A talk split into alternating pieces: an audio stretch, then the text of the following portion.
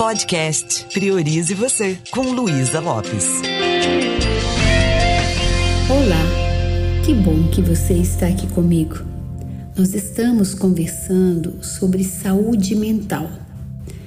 E quando nós não cuidamos da nossa mente, nós podemos nos intoxicar com emoções e essas emoções podem nos adoecer. A boa notícia é que a gente pode aprender a mudar a nossa mentalidade, né? Mudar o nosso mindset. E tem uma pergunta interessante que me fizeram na caixinha de pergunta lá do meu Instagram. A pessoa me perguntou: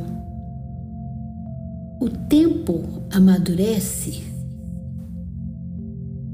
E depois ela me, me mandou um recadinho em box. Eu estou casada há três anos e eu notei que meu marido não mudou em nada. Será que ele vai ter mais maturidade emocional com o tempo? E essa pergunta me fez refletir sobre pessoas que eu conheço que têm 50, 60, 70, 80 anos, mas são infantilizadas, têm comportamentos infantis. Ou seja, não é o tempo que vai nos dar maturidade. Não é o tempo que vai amadurecer a gente mentalmente, emocionalmente. O que nos amadurece é o que nós fazemos, as escolhas que nós fazemos durante esse tempo. Eu não sei você, mas eu conheço pessoas com maturidade e são novas. Eu conheci um rapaz de 22 anos que tinha mais maturidade do que a mãe dele, tinha mais discernimento, mas é um rapaz que procurava o autoconhecimento. Ele tinha um jeito de olhar para ele mesmo, refletindo. Quando a gente não tem maturidade e não busca desenvolver essa maturidade mental e emocional, a gente vai ter comportamentos infantis, como uma criança tem. A criança não assume responsabilidade. Fui eu que fiz, fui eu que errei. Ela está sempre culpando alguém. Foi você que não me ensinou, foi você que fez tal coisa. Então, quando a gente não assume responsabilidade, a gente está abrindo uma porta para o vitimismo. E já falei isso algumas vezes, né? A vítima não vence. Tem uma, uma frase de Carlos Drummond de Andrade que papai gostava muito de falar é, esse hábito de sofrer, que tanto me divirto, eu não sei de onde veio, nem como ele entrou em mim. Se a gente prestar atenção, a gente tem algumas coisas que a gente sofre, reclama, fica ranzinza. Será que você já parou para pensar como que você começou a desenvolver esse hábito? Às vezes a gente modela esse hábito, né? Das pessoas, como pai, mãe. É comum um pai ranzinza ter um filho ranzinza. Uma mãe que reclama demais, que tem uma forte tendência para sofrer, é, tem uma fé desnutrida, ela pode também criar filhos inseguros ou não. O filho pode olhar para aquilo e tomar uma decisão. Isso é tudo que eu não quero para minha vida. Porque não dá vontade de ficar com a minha mãe quando ela tem esse tipo de comportamento. E ela pode mudar. Eu conheço uma menina muito jovem que ela escolhe não passar o Natal com a mãe. Porque ela fala toda vez que eu vou, tem briga, tem confusão, então, acaba sendo uma escolha interessante porque, né, no caso dela, ela sente que sofre com isso. Mas enquanto também eu fico achando que Se o outro fizer alguma coisa eu vou sofrer, eu também estou imatura. É como se eu estivesse entregando o mouse na mão do outro, dando poder para o outro. Eu ainda estou na vítima. Né? Quando eu acho, ah, não vou lá dar um abraço à minha mãe porque ela é ranzinza. Não é o caso da minha, não, tá, gente? Nossa, minha mãe era a pessoa mais linda do mundo. Mas eu começo a me observar. Quando eu sei que eu estou amadurecendo, quando eu paro de culpar, né? Ah, o trânsito é muito ruim. Ao invés de falar isso, eu falei: Nossa, eu quero sair mais cedo de casa para poder não enfrentar o trânsito assim. Ah, o meu chefe ele é muito chato. Não, eu quero desenvolver a habilidade de lidar com ele porque eu gosto do meu trabalho. Uma pessoa fala: "Ah, meu meu pai é muito chato, é muito autoritário". Então, a, você sabe se você está amadurecendo pela postura que você vai assumindo na vida, pela forma de lidar com as situações. Eu conheço casais que convivem juntos e você olha, parece dois adolescentes. Qualquer coisinha eles já estão armando barraco, né? Não sei como é que fala é, brigando. Mas é incrível quando um deles procura um processo de autoconhecimento, quando um muda, o outro não fica mais no mesmo padrão. Porque viu que não funciona, você desmontou o jogo. Né? Você para de jogar ping-pong e vai jogar frescobol. A PNL tem uma ferramenta fantástica para isso, que é o rapport. Né? Então, ao invés de você ficar reagindo, sabe aquela atitude animal, ou você avança ou você foge. Você olha para aquela situação e fala, amor, nesse tom eu tenho dificuldade de conversar, nem te escuto, você acredita? Eu começo a experimentar um mal-estar tão grande que eu vou preferir conversar em outro momento. Você desmonta o outro. Isso é maturidade, é quando nas pequenas coisas você vai mudando a forma de responder, de se posicionar. É, então eu posso também começar a prestar mais atenção em que situações eu me sinto imatura. Eu estou usando uma roupinha muito infantil que não serve, não cabe mais em mim. Às vezes são aquelas situações que eu evito, evito trabalhar. É incrível quando você acorda a sua vontade para poder assumir responsabilidade, assumir as rédeas da sua vida, e você começa a perceber essa dinâmica interna. Né? Na PNL a gente aprende muito sobre isso, a estrutura mental e emocional Quais são os pensamentos que eu fico grudada neles e o que eles estão impactando no meu mundo interno? E não significa assim, ah, Luísa, com maturidade eu não vou mais sofrer. a gente vai sofrer. E é incrível porque a dor, ela é um veículo muito importante para a gente fazer algumas correções para a gente crescer, amadurecer, ser mais gente.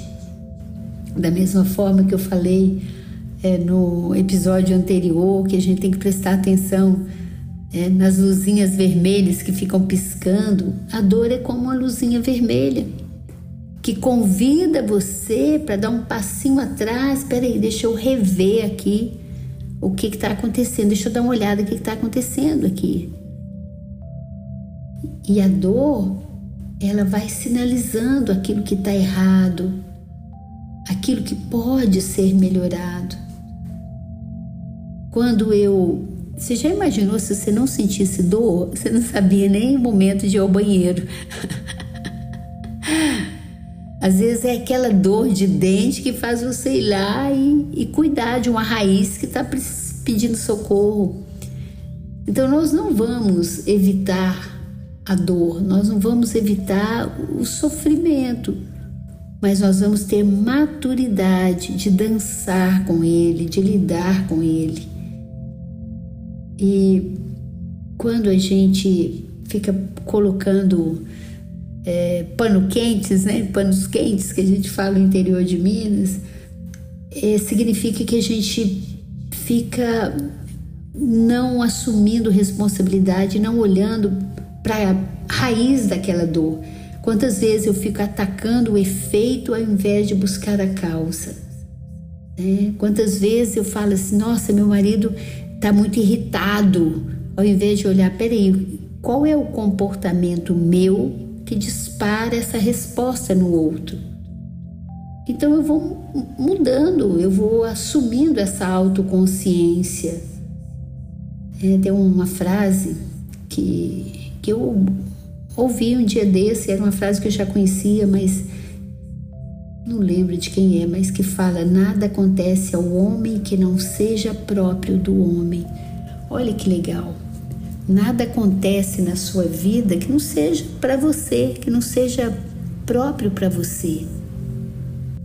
E quando a gente aprende uma ferramenta de autoconhecimento como a PNL, a gente aprende a enxergar esse mundo que muitas vezes ele é até inconsciente para gente. A gente vai corrigindo a nossa forma de, de posicionar, nossa postura e isso pode nos prevenir de desastres e acidentes muito fortes, como às vezes uma separação, às vezes perder um amigo que é muito querido, às vezes perder um emprego por falta de recursos, de, de saber se comunicar.